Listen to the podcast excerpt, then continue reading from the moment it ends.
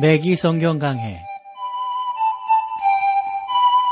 Thru the Bible 제공으로 창세기부터 요한계시록까지 강해한 매기 목사님의 강해 설교를 보내드리는 매기 성경 강해 오늘도 목동제일교회 김성근 목사님께서 말씀을 전해주시겠습니다.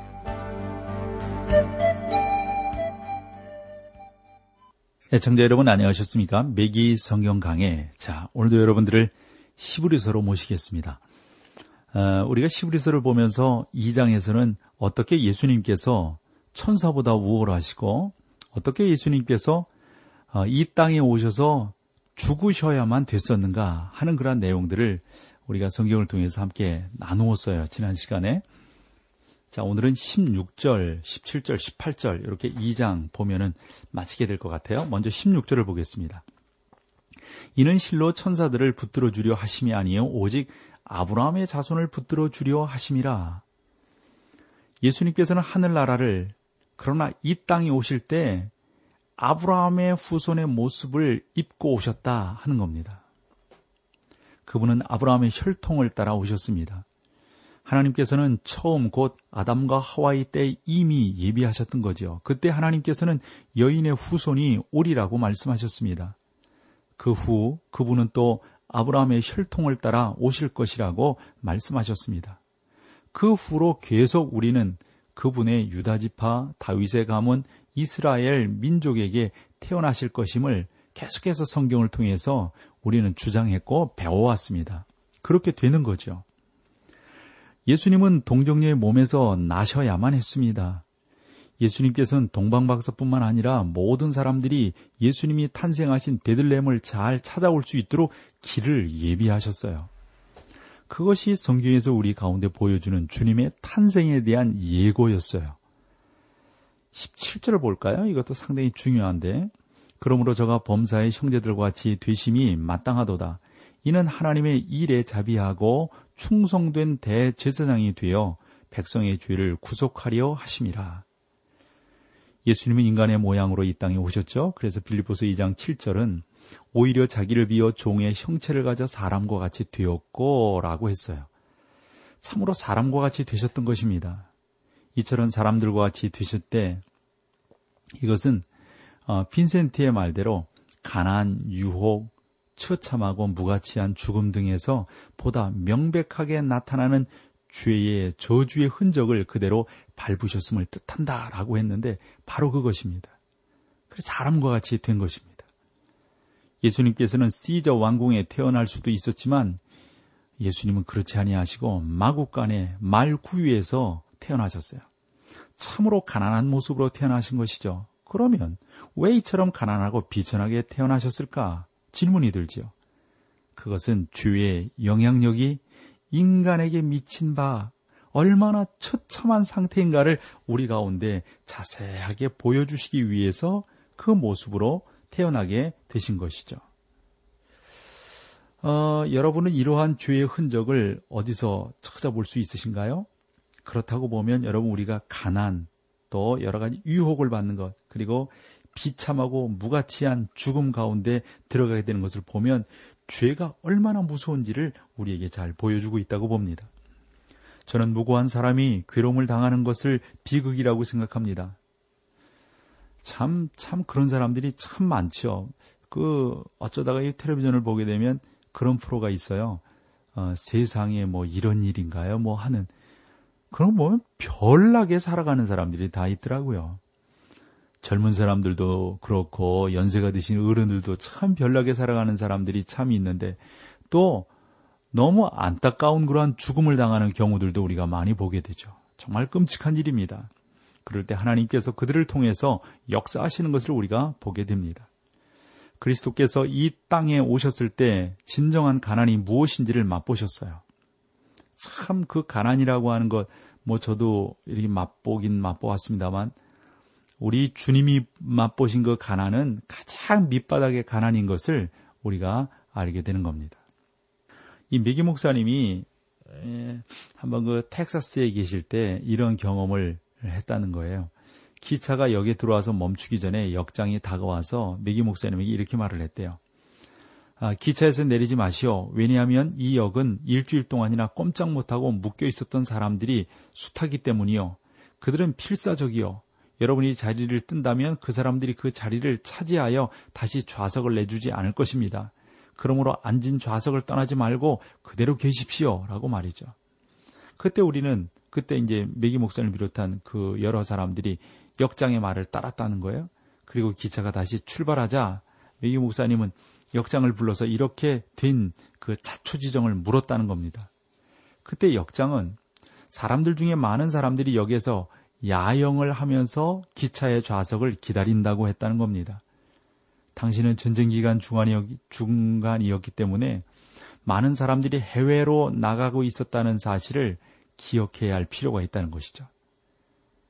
한 젊은 여인은 그녀의 남편이 해외에 나갔으며 자기는 궁지에 빠져 있다고 역장에게 말을 했습니다. 그녀는 자기의 고향으로 돌아갈 수 없으니 표를 달라고 어떻게 내가 이곳에서 마냥 기다릴 수가 있냐고 말을 했다는 것이죠. 역장은 지난밤에 그 역에서 한 사내 아이가 태어났다고 말을 해 주었습니다. 역 대합실에서 아이가 태어났다는 사실을 여러분 한번 생각을 해 보십시오.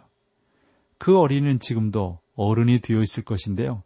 이렇게 아주 비참하게 태어났는데 여러분 그와 같이 우리 예수님도 그렇게 태어났다 하는 것 아니겠습니까?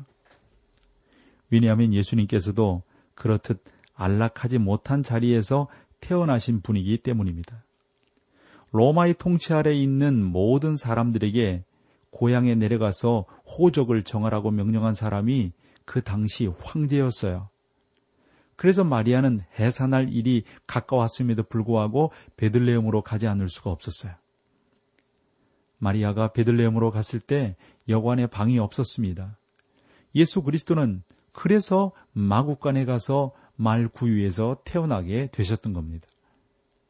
그러므로 그리스도께서는 아, 이런 어떤 뭐, 뭐 대한민국의 어느 역이라든가 미국의 어느 역이라든가 이런 역 가운데서 태어나는 많은 사람들이 있는데 그와 같은 아주 좀 처참한 모습으로 안타까운 모습으로 태어나게 된다 하는 것입니다. 그러한 모습들을 우리 가운데 보여주게 된다 하는 것이죠. 이 시브리서가 쓰여질 무렵 중동 지방 특히 아랍인들은 극심한 가난에 처해 있었다고 봅니다.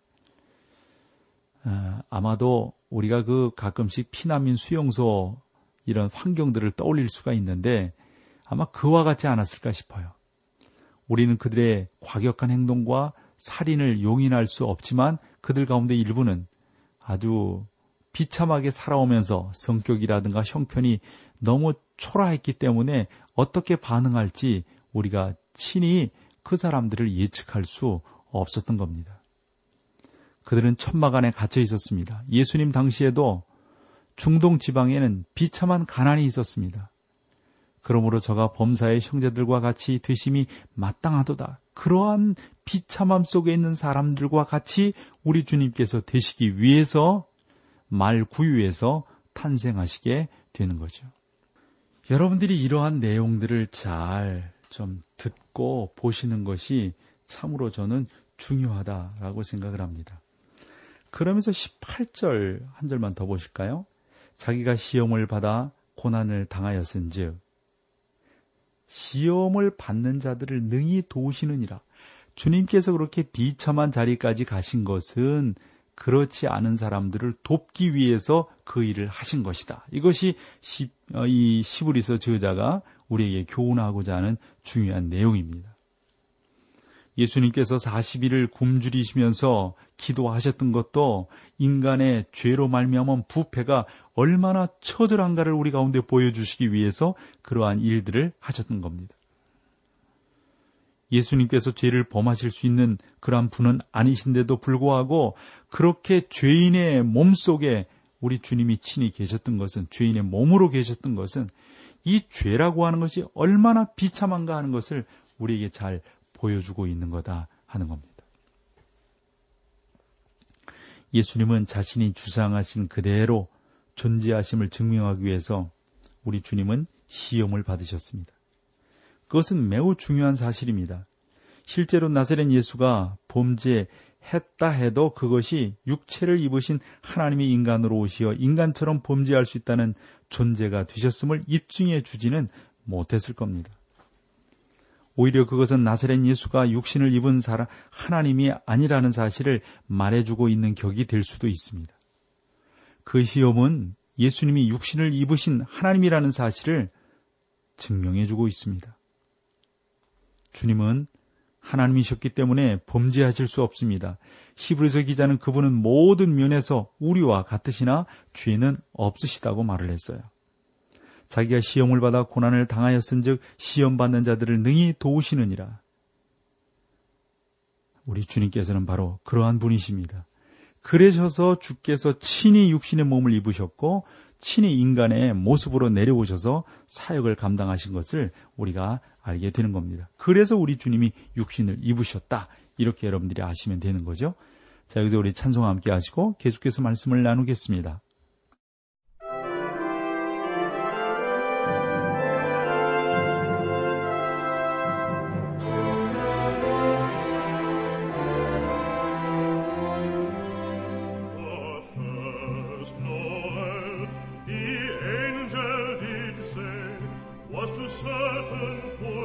shepherds in fields as they lay, in fields where they lay keeping their sheep. On a cold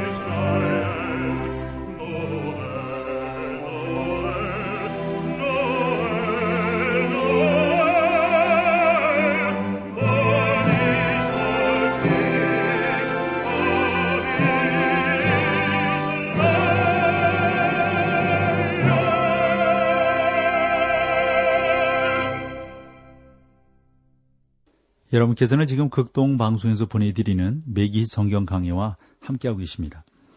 자, 이제 3장으로 넘어가 보겠습니다. 아, 우리는 이미 그리스도가 선지자들보다 우월하다는 사실을 살펴보았고, 그분이 천사들보다 우월하시다는 사실을 증명하는 결론 부분에 이제 이르게 되는데요. 이제 우리는 그리스도께서 모세보다 우월하시다는 사실을 이제 3장에서 살펴보게 됩니다. 1장에서는 선지자보다, 2장에서는 천사보다, 그리고 3장에서는 모세보다 우월하다 하는 것을 살펴보게 되는 거죠. 3장 1절로 가보실까요? 그러므로 함께 하늘의 부르심을 입은 거룩한 형제들아 우리의 믿는 도리에 사도시며 대제사장이신 예수를 깊이 생각하라. 본장은 그러므로 라는 말로 시작이 되는데 이것은 접속사입니다.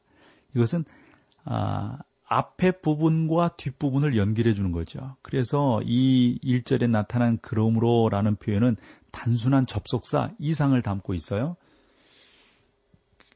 어, 이 접속사는 마치 앞뒤 양쪽으로 움직이는 문과 같습니다. 또 그 접속사는 길 위에 서 있는 표지판 또는 안내 표시라고 생각할 수도 있어요. 그 경고는 양쪽을 다 쳐다보라 라는 의미이기도 합니다. 그러므로 라는 표현은 말이에요. 그래서 이 그러므라는 표현은 저자가 이미 했던 말을 돌이켜 보면서 동시에 앞으로 하려고 하는 말을 기다리고 있다 하는 뜻으로 또 해석을 해 볼 수가 있습니다. 그러므로 거룩한 형제들아 여기서 형제란 바울과 같은 시브리인들을 의미합니다. 바울은 육체를 따라서는 시브리인이었어요. 그는 육체를 따라 자기의 형제들을 유대인이라고 불렀습니다. 본 구절에서 그들은 거룩한 형제로 불리우고 있는 것이죠. 이것은 그들이 거룩하게 행동했기 때문이 아니라 거룩하다는 말이 구별, 곧 그들이 하나님께 구별되었다는 사실을 의미하기 때문입니다. 그들은 하나님께 속한 자들이었기 때문에 거룩한 것입니다. 함께 하늘의 부르심을 입은 그랬는데요. 이스라엘 민족은 지상에서 부르심을 받게 됩니다. 이스라엘에게 주어진 구약의 모든 약속들은 이 땅과 관계가 있습니다. 하나님께서는 하늘로부터 어, 비를 약속하셨으며 비옥한 토지와 풍성한 곡식을 약속해 주셨습니다. 이것들은 육신적인 축복들이지만 또한 영적인 축복들도 약속해 주셨던 겁니다. 오늘날 육신적인 것을 영적으로 사용할 수는 없다고 생각하는 사람들이 있는데 그것은 저는 잘못됐다고 봐요. 예를 들어서 돈일이라는 물질도 영적인 방법으로 사용할 수가 있습니다. 교회 안에서도 어떤 일을 위해서 기도해 놓고 재정적으로 후원하지 않는 것은 뭐 어떻게 보면 자가당착이라고 볼 수가 있죠. 예를 들어서 선교를 위해서 기도한다면 그 선교를 위한 후원을 반드시 해야 되는 것 아니겠습니까? 그렇지 않으면 여러분의 기도는 마치 바람에 날리는 것처럼 되고 말 것입니다. 바치는 것은 영적인 일이며 이것은 어, 제사장이 수행하는 사역들 가운데 하나라고 볼 수가 있는 겁니다. 제사장은 영적인 제물을 바칩니다. 우리가 드려야 할 영적인 제사는 그들에게 바치는 것과 우리의 입술로 드리는 찬양입니다. 함께 하늘의 부르심을 입은 형제들은 전에는 땅에 속한 어, 부르심을 그런 땅에서 부르심을 받았던 그런 사람들입니다. 이제는 때가 차서 그리스도께 돌아온 이스라엘의 현대사에 속하게 되었습니다.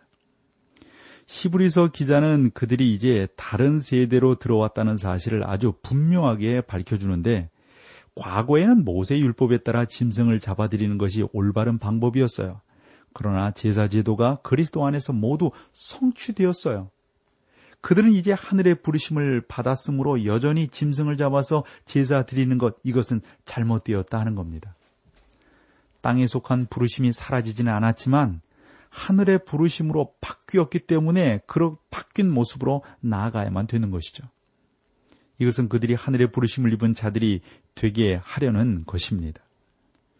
이스라엘에 있는 그 뭐랄까 좀 여러 명의 선교사들은 오늘날 이러한 사실들을 우리에게 분명하게 제시해 주려고 노력을 하고 있습니다. 우리는 유대인들에게 증거할 때 그가 유대인에게 증거할 때에 유대인들을 어, 유대인들에게 당신들이 이제 그만두어야 합니다. 이러한 인상을 주기가 쉬워요. 우리가 왜 그렇게 하는지 저도 잘 모르겠습니다만 그러나 유대인이면서도 얼마든지 그리스도인이 될 수 있거든요.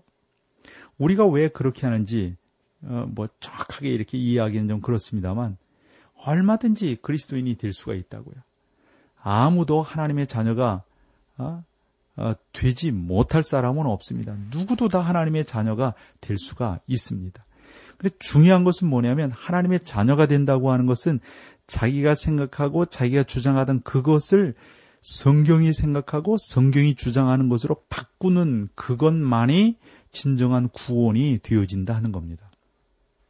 우리가 이런 부분들을 잘 이해하지 않으면 안 되는 거죠. 그래서 그 1절에 보면 깊이 생각하라는 표현이 들어가지 않았나 싶어요. 깊이 생각하라. 예수를 깊이 생각하라. 한 번만 더 읽어볼게요. 그러므로 하늘의 부르심에 함께 참여한 거룩한 형제들이여 우리가 우리의 사도여 대제사장으로 고백한 예수를 깊이 생각하십시오. 깊이 생각하십시오. 여러분에서 깊이 생각한다는 이 말은 진지한 응시 그리고 전폭적으로 마음을 쏟아 생각한다는 뜻을 갖고 있습니다. 이 말은 매우 의미 있는 표현으로 우리는 그 말이 주님에 관하여 주의를 기울여 진지하게 오랜 시간을 들여 상고해야 함을 우리 가운데 잘 의미해주고 있다고 봅니다. 그래서 보시면 사도를 깊이 생각하라 하는 말씀이 있잖아요. 저자는 무엇을 의미하고 있을까요? 주 예수님은 아주 기본적인 의미에 있어서 사도이십니다.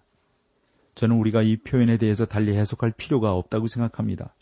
그러니까 왜 예수님이 사도신가라고 이렇게 질문하시는 분들이 계실 터인데 여러분 사도란 무엇입니까? 사도란 보내심을 받았다라는 의미 아닙니까? 예수님께서는 하나님께로부터 이 땅에 보내심을 받았다고요.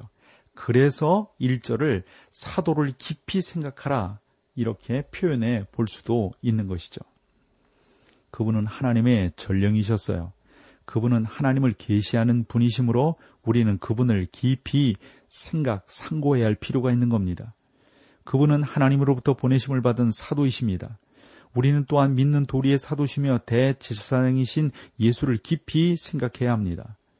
주님의 제사장적 역할이 본 서신의 주제가 될 것입니다. 단순히 이 지점에서 언급하고 있지만 사실은 그것이 자기가 말하고자 하는 전부입니다. 그 사실을 살펴보기 위해서는 우리가 계속해서 이 시브리서를 연구하면서 나아가야 되겠죠. 그러면 하나님께서 우리 가운데 역사하시는 그런 내용들을 우리가 분명히 깨달아 알 수가 있습니다. 우리의 대제사장이 되셨다. 예수님이 그렇게 하셨다는 거거든요. 이것은 그분의 인성의 강조를 두고 있는 겁니다. 오늘날 영광 중에 계시는 한 인성을 가진 분이 계시다는 사실을 우리가 기억을 해야 하는데 그분은 하늘나라에서 우리를 대표하십니다. 그분이 하늘나라에 계신 것을 우리는 아주 기뻐해야 합니다. 왜냐하면 그분이 우리를 변호하시며 우리의 편에 서시기 때문입니다. 우리가 다른 사람에게 이야기하려고 할 때 자신의 뜻을 분명하게 전달할 수 있는 것처럼 느껴질 때가 많습니다. 예를 들어, 여러분 그 암이라는 그 선고를 받는 분들 계시잖아요. 매기 목사님도 암 선고를 받으신 적이 있다고 하는데 그때 이 당신은 그 심정에 대해서 이렇게 표현을 하세요. 청중 앞에서 설명하려고 했던 그러한 어, 자기 당신의 그 경우를 이렇게 말을 하면서 그때 내 심정을 아느냐 하는 거죠. 그때 매기 목사님은 당신의 의사를 정확하게 전달할 수도 없었고 또한 청중들이 교인들이 당신의 말을 이해하고 있다라고 생각도 들지 않았다는 겁니다. 그때 이분이 깨달으신 것은 당신을 이해해 주시는 분이 계시다는 사실을 깨닫고 크게 위로를 받았다는 겁니다. 예수님께서는 매기 목사님을 비롯하여 우리 모두를 그렇게 이해해 주세요. 우리의 심정을 그대로 알아주시는 분이시다는 겁니다. 예수님께서는 오늘 어, 우리가 어떻게 느끼고 있든지 어떤 어, 그러한 기분이든지 간에 그분은 우리를 충분히 이해하시는 분이시다 하는 겁니다. 사랑하는 여러분, 우리는 이러한 사실을 지지하고 주의 깊게 받아들여야 합니다. 우리는 하나님 앞에 돌아가 오늘도 저와 여러분들을 위해 기도하고 계시는 그 예수님을 만나셔야 합니다. 이제 시브리 저자는 예수 그리스도가 모세보다 우월한 분임을 계속해서 우리 가운데 보여주는데 이러한 내용은 우리가 다음 시간에 또 나누도록 하겠습니다. 오늘 함께 해주셔서 고맙습니다. 매기 성경 강해 지금까지 Thru the Bible 제공으로 창세기부터 요한계시록까지 강해한 매기 목사님의 강해 설교를 목동제일교회 김성근 목사님께서 전해주셨습니다. 이 시간 방송 들으시고 청취 소감을 보내주신 분께는 나침반 출판사에서 신앙서적을 보내드립니다. 청취 소감을 남겨주실 분들은 극동방송 홈페이지 매기 성경 강해로 들어오셔서 사연을 남겨주시거나 문자로 참여하실 분들은 한 통에 50원의 유료 문자 샵 1069, 샵 1069번으로 보내주시기 바랍니다. 매기 성경 강해 오늘 순서를 마칩니다.